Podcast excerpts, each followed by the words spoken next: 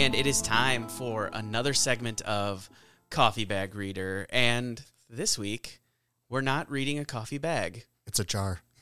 It is a glass jar. It is a glass jar from our friends at Enjoy Coffee. And uh, our good friend Justin Ennis is the roaster behind this one. And yeah, uh, super cool dude. Know him through the industry, know him through friends, and just don't have a bad word to say about him. Um, and this is was an excellent coffee. It Did was you, it was nice. It was clean. Yeah, it was it was simpler than I expected from the description. But yeah, I thought it was an excellent coffee. Uh, so what we're dealing with here from Enjoy is a Rwandan coffee with the label Gitabi Hill on it. And um, it's a really cool design to the jar, I think. It's definitely got a graffiti feel to it. The logo itself has a very, like, you know, it's it's sort of cursive. It's very flowing and colorful. It was very uh, poppy to me. Yeah, but yeah. Yeah. And I think, like, even the way Gitabi Hill is written and And then that carries through into the flavor description, which is red grape, fruit punch, elderflower. It's it's funny because that's uh, quite a bit smaller, and I couldn't actually. I'm I'm getting so old. I couldn't actually read it at first when I picked up the jar. Uh, the I was like, fruit punch. What am I dealing with here? Like, what do I not know? So first of all, Wade, remind me, how many ounces was this? This was a four and a half ounce jar. Right. So we're talking a small jar, guys. Well, and it's it's a micro roaster, and what they do is they schedule really specific dates for what they're going to roast when, and then they send them out. And the only reason I got a hold of this one was because he did his math wrong and had some extra. He calls up Rory at Ugly Duck. He's like, hey, do you want to sell this? And, of course, we're always down for good coffee, and uh, that was how I got my hands on a jar of Gitabi Hill. Yeah, what you mentioned was really great. Um You notice the branding right off the bat there. It's it's very eye-catching. It's very eye-catching. And then you see the farm name. That's also most prominent there, which is, I think, more important almost than, you know, some of the other things that we've seen. Right, definitely. Definitely drawing attention to the yeah the people who deserve it. And the, I don't know. I'm a sucker for branding. I'm a sucker for packaging and all of that stuff. And you know, I've been duped once or twice into a cool package, especially a cool coffee, and just it being terrible. And this jar was was that for me. I was seeing it. I was like, is this just a, is this marketing? Or is this going to be really excellent? Once. Yeah, no, and I think it I think it lived up. Uh, and maybe that's a little biased because of how much I love Justin. But I, I think something that's really relevant about this jar is there is not a lot of information here. Pretty much what we just said is it, right? So there's a logo, and then it says Gitabi Hill, and then there's a flavor descriptor, or descriptors. Yeah, just a little bit. They give you a little bit more at the bottom, you know, about the region it comes from and such, but not a lot there. Not a lot going on, but, but. we we love a surprise. Go ahead, Aaron. Oh, we're getting we're getting good at this podcasting thing, uh, but there's a Q R code on it. You scan this Q R code and you are taken to, all right, here we go, guys. A lot of reading. A lot of reading. I'm sorry, Aaron. We keep doing it to you. Uh, and you find out that this is uh, eleven smallholder producers. Uh, you find out much more about the specific origin, uh, what, what province and what district of the province, elevation, varieties on their process, his roast level, and who imported it, the importer oh. that he bought it from. Uh, on top of the flavor notes, which we've seen before. And then this is funny for me because just last week, I was like, there were two paragraphs just last week. Time is a flat circle. Uh, just, just a, you know, in our last recording session, I was like, there are two paragraphs on the back of this bag. Yep. Uh, and here we have three much longer paragraphs in a very small font. Um, I assume this is straight from Justin about his experience with this coffee and what he was able to find out from from the importer. Uh, and it's it's incredibly valuable stuff because it focuses you in very much on the coffee itself. Yeah, and, you know, as somebody who will take that packaging of those two full paragraphs and kind of shrug his shoulders at it a little bit, you know, I've seen some of this stuff before. I thought this was a much better method. Absol- yeah, absolutely. Makes way more sense to me. And honestly, you know, what's behind that Q R code? there's there's a little bit of interest there, and that sucked me right in. Immediately creates curiosity and satisfies that curiosity incredibly well with the additional information. We got to come up with some kind of rating system. Ooh. Like this coffee, this, this design gets four bags out of five. Or, I don't know. No, that's horrible. Like, let's not do that. Four beans. No, no. no. We're going to workshop this. Uh, but uh, I thought this was just a really excellent uh, jar of coffee, a really excellent branding, really excellent way to approach um, selling something uh, that's a specialty product. And final yeah. thoughts? My thought, yeah, similar. It was firing on all cylinders. Excellent. This has been another edition of Coffee Bag Reader.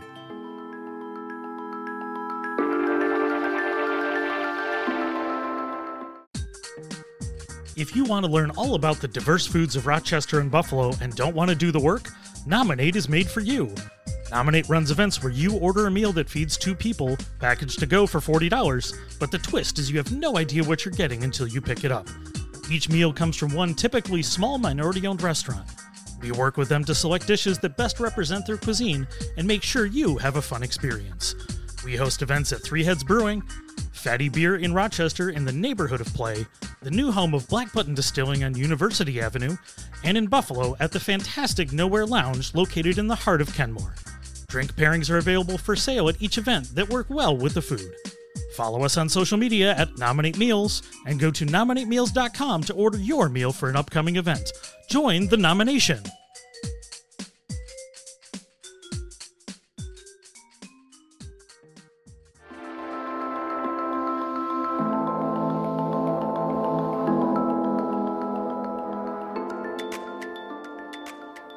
So we've been wrestling with this idea of climate change and how it's impacting, you know, the industry as a whole. We've already acknowledged that this is a much broader issue than we're we're going to be able to tackle in one podcast, let alone if we had an entire podcast developed to this. Um, a few things that came about in my week, and this was kind of interesting to me. Every article or podcast I was listening to this week seemed to hit on a different aspect of at least what I was interpreting as climate change. You know, maybe it's that uh, white car scenario, you know, you buy a white car and then you notice all of them. But it everything I read seemed like it was hitting that mark there. Uh, one of the great podcasts, uh, if you're looking to get in another niche there, if you're into watches, you got to check out these guys at the Gray NATO. They had a prominent diver in the industry on, super passionate lady about all things related to diving and the ocean. The start of the podcast brought about this idea that we think about global warming in terms of, you know, emissions, and our solutions largely center around the idea of how do we reduce emissions. Electric cars, solar power, all of this stuff to reduce emissions. And what she brought up just blew my mind here. It was reframing of the entire problem. And her direct, you know, link was to the oceans. From the idea that when we look at these oceans, we view it very differently. Her simple concept was this. Think about this, guys. Seafood. Now, the reason I bring that up is we don't look at everything else and go, oh, I'd like some land food today. It it reframes everything there. And that's kind of the, where we where I want to go with this is she brought up this whole idea of looking at carbon sinks. So, you know, Wade, what do you what are your uh, ideas there on, you know, tackling this issue at a at a micro scale? We've kind of measured and talked about things that we can't do and what we're trying to do there. But maybe if we focus on a little bit more instead of, you know, emissions there and what we're doing, you know, this might be something that gains some traction there. Well, I have young children, so I'm just really glad you didn't, like, open your mouth and reveal, like, a bunch of food you had chewed on when you said seafood. So... Can uh, you also teach his children to call everything else land, land food? Because yes. It's really going to drive that him term crazy. Is definitely going to find its way into my home. It was how's your land food? It was it was revolutionary in my mind. Yeah, well, I mean, Yeah. Is is that getting at uh, the way we categorize things broadly enough to not have to care about the particulars? I think that's exactly what she was getting at there. Yeah. Yeah. You know, we we view the ocean there as a source and a commodity. You know, similarly, you know, we look at the industry we know and love, and we view a lot of it as commodity there in terms of we don't care about things, or I shouldn't say we don't care about things, because we do, especially on this podcast. We don't look at a ton of the other aspects of growing coffee there that might be benefiting this area there.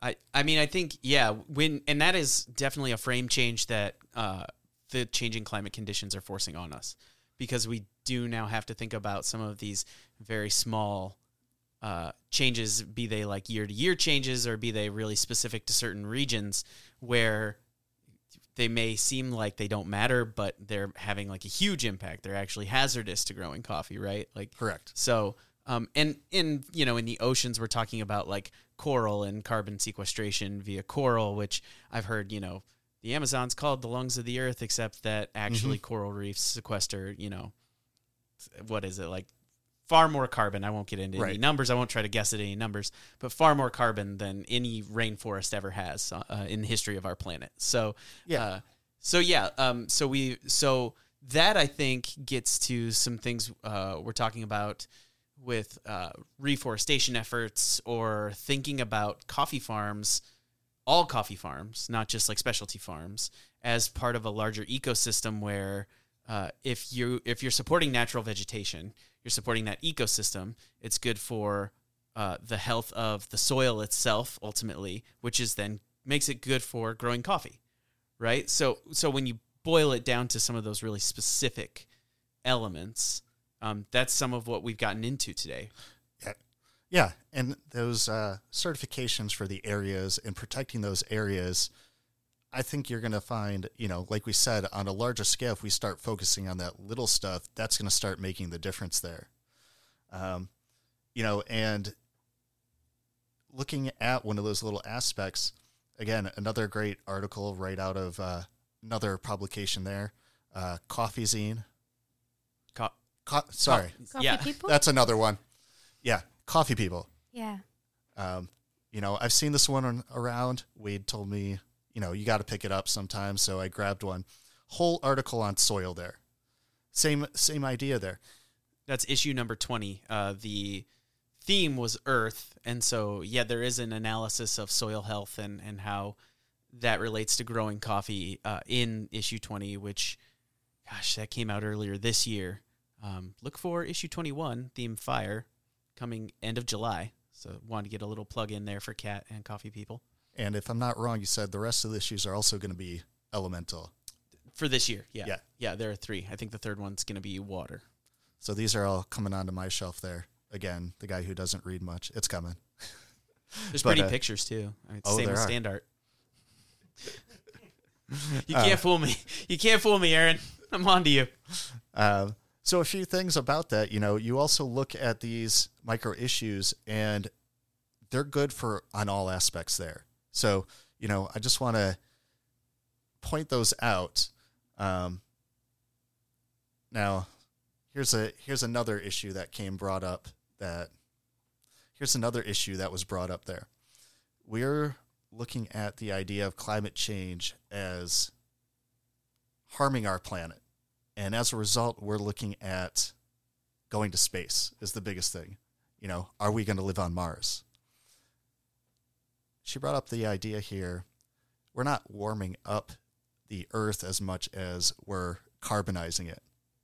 We're releasing all this carbon into the air, talking about desertification and all of this stuff, and we're looking at going to Mars, which is this inhospitable planet. Guess what Mars' atmosphere is made up of? Shocker here. Wade, you can guess. Uh, I'm sure it's much more carbonized, yes. It's carbon yeah, dioxide yeah. mostly. Yeah. So well, and it, I think it, it is one of those opportunities to it, it's it is the action, right? So we're you know we're we're talking about the result all the time. You know, the result is you know climate change and global warming being a facet of climate change. Um, and we, we talk about the result um, less than we sometimes talk about the specific mechanism, not not even the cause, but the mechanism of climate change, you know, being carbonization, being, you know, all the extra, you know, all the heat, everything else. So we're, you know, talking about the mechanism is is a pretty interesting way of looking at it and brings it down to the nitty-gritty again versus like a wide-ranging concept, because climate change is in the eye of the beholder, but, you know, when you're talking about the actual mechanism, it's right there. For sure. And there's so much stuff all around us that we should be paying more attention to than the larger issue of climate change, that if we can gain that traction there and looking at these things, it's going to be little changes along the way. There's, we talk about Geisha and some of these hybrids that are coming out. Maybe we should be focusing more on those. Well, and that's, that brings, I mean, we're, we're in the backyard of Cornell University, one of the, one of the Cornell Agriculture, one of the amazing, um, you know, groups that does that in the wine world with hybrid grapes. And they've created so many of these amazing products between them and, uh, I forget the name of the company, but uh, tied to Fruition Seeds and tied to some of the other seed work being done in our region. I mean, we've created hybrid grapes that are now yielding much higher quality things. And with the change happening in our region and others, um, you know, maintaining that and expanding our growing regions through hybridization is now catching on in traditional wine growing regions. It's catching on in France because they have no choice. So we're we're starting to see that catch on in regions that have been, um, I'd say at best, dismissive of hybrids in the past. And, you know, I think it's uh, to all of us who talk about this from an educational perspective or an advocate perspective to, you know, talk up the benefits of these when they do occur and find the positives and not just, ah, it's not quite what it was. What it was might not happen anymore, or at least at the volumes that we're used to.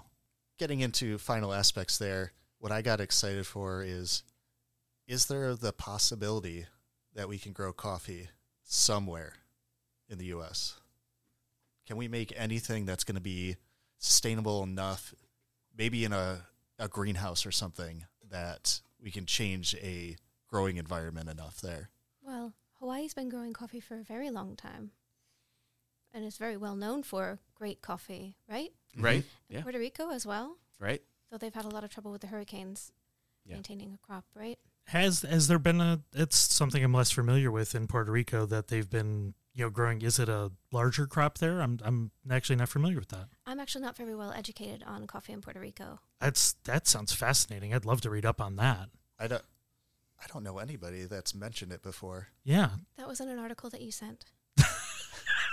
No. Uh, Prove he no. doesn't read. Not that it's growing there, more that there's an expert somewhere, Janine. My bad. I'm so sorry. Uh, although, I mean, to be fair, that's, I mean, how, how far away are we from coffee being grown in, uh, grown in the Caribbean? Like, we're not that far off of the, off of the equator where we might see, you know, we might see coffee grown in the Caribbean at some point, uh, in Puerto Rico, in Jamaica, in the Dominican Republic. I mean, how far away are we? Probably not that far. Yeah, I mean, we've got, there are estimated twenty-three hundred farms. Wow. twenty-three hundred coffee farms in Puerto Rico. Oh, that's that's exciting. That's Some of those estimates get weird. Yeah. You know, like if you've ever heard the estimate that there are a million coffee farms on the planet, that's total B S. Don't believe that. But yeah. so, so I mean, but even lowballing that, even half that is like way more than I think we would we would expect to find. Uh, I'm looking for numbers. What was the... coffee production, twenty twenty-two coffee production. Well, I, I think it just opens up some of those doors to talk about, to talk about, you know, maybe coffee growing regions that we're less familiar with. And as, you know, as we continue to talk through this stuff in the future, you know, you know, getting a chance to try some of that stuff, getting a chance to read more about, you know, maybe small volume production in these areas that we're not typically talking about in specialty coffee. But maybe we start, you know, we're getting it on the ground floor of learning about that and bringing some of that information to people. That that sounds exciting. At least to me, it's like, yeah. man, I, I want to learn about the, you know, the burgeoning industries, not just the, you know, ones we're all used to. It's you just exciting stuff. You mentioned greenhouses. I wonder how big of a greenhouse you'd have to have in order to have like a small micro lot. Wouldn't that be exciting? That's that's exactly it. It would yeah. be exciting, right? That would be super. I mean, New York grown coffee. Texas grown right. I mean, coffee. I would I would give it side eye, but I'd buy the bag. For sure. Yeah. I mean, if you could get it, you'd at least give it a shot, right? Absolutely. Yeah, and I, I think there's there's so much fun that we could that can be done. I'm sure somebody is crazy enough to do that here in the U S that just wants to like just wants to give it a shot, or in the off season. Um, because it's yeah, we've we've got there's a lot of fun opportunity right now to, you know, make those little marks on on the industry. Totally get in um, now. I, I imagine there's going to be, you know, you'll see one producer in, you know, let's say Puerto Rico that wants to do it. You know, they've got high elevation, they've got the climate for it, always coming up on the climate for it. Imagine you see one small producer producing stuff that everybody wants to get. Mm. And then you start getting more people into it. I mean, you know, the possibilities can be really interesting. And I could be wrong. Didn't Joe Bean have a coffee plant like in their... in their shop at one point? Yeah, yeah. We did a tiny micro harvest and process and roast. And it was like eight beans. yeah, you you had to pick one bean to prof- to test the roast out. You know, one bean at a time just to test it and then see what happens. Have you seen those teeny, teeny, tiny Hario pour-overs? They're like for dollhouses. Oh. That's what you would need. is, is that like those those those videos where they do like the tiny sandwiches? Like a and tiny stuff? Burrito for hamsters? Oh, yeah, they're, yeah, they're so oh cute. Oh my gosh. You guys are on the internet too much. mm, maybe. oh. So, yeah, I mean, this this is, I, I love the fact that we're talking on all these different aspects. This is, you know, the kind of doors you're opening, you know, Aaron, with all these things, like just opens up the next next topics we want to dive into here on the show. It's kind of exciting. Yeah, just possibilities, looking at it from a larger perspective there.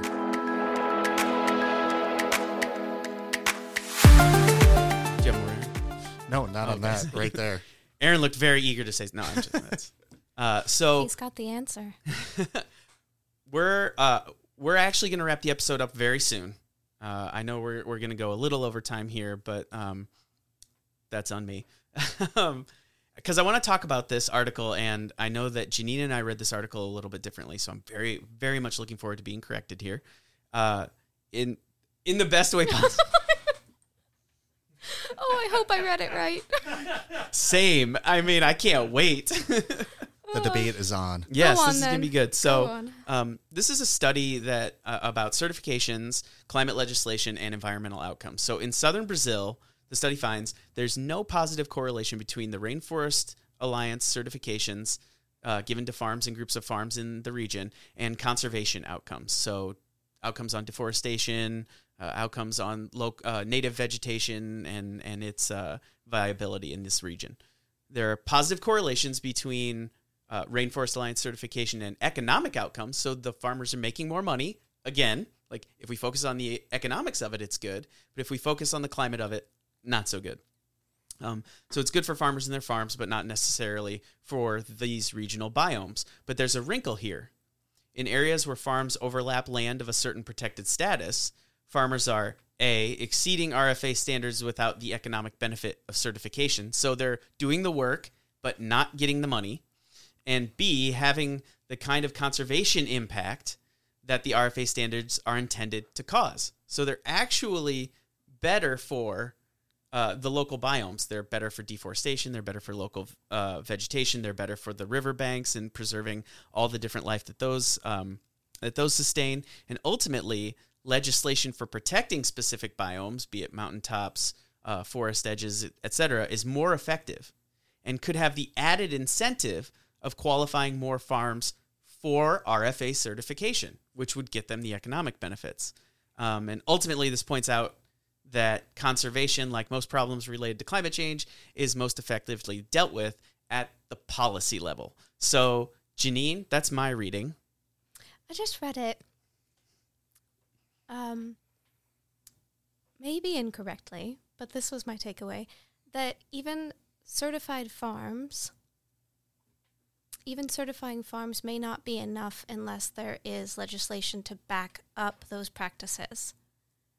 I'd yes, need absolutely. to know more about why in order to, like, have an idea. I don't, I'm not, like, well qualified enough in this. I haven't visited these farms or talked to these farmers about why that would be the case. Absolutely. So I don't really want to guess at that. But my takeaway from the paper was that even with an education or even with a certification, there it's it's not enough to make a change unless there are laws and ramifications. Absolutely. And it's interesting that uh, so we're just coming at this from from two different angles. You're saying certification isn't enough without legislation. And I'm saying where there's legislation and there's not even certification, it's more effective. Exactly. So, oh, okay. Yeah, absolutely. Yeah. So we're both we're both looking at kind of the two sides of the thing. Yeah.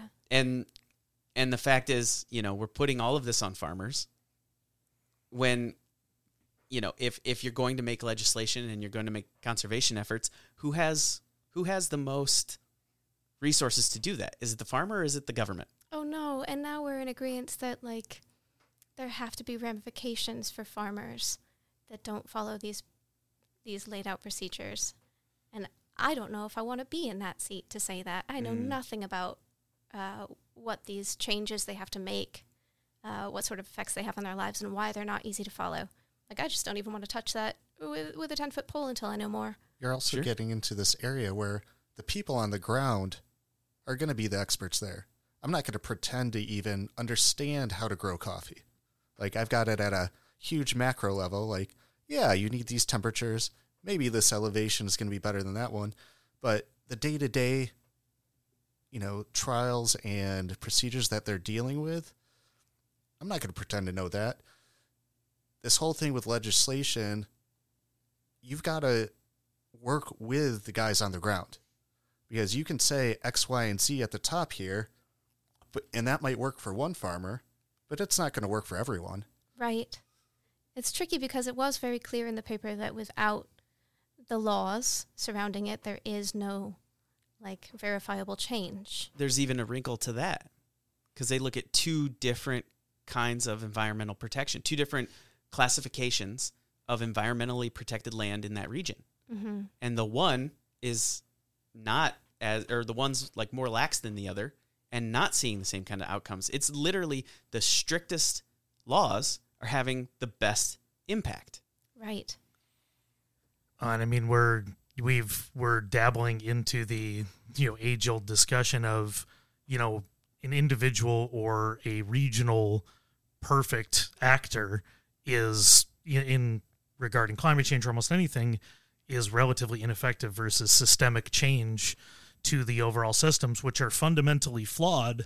But an eighty percent systemic change is vastly more effective than a one hundred percent personal change.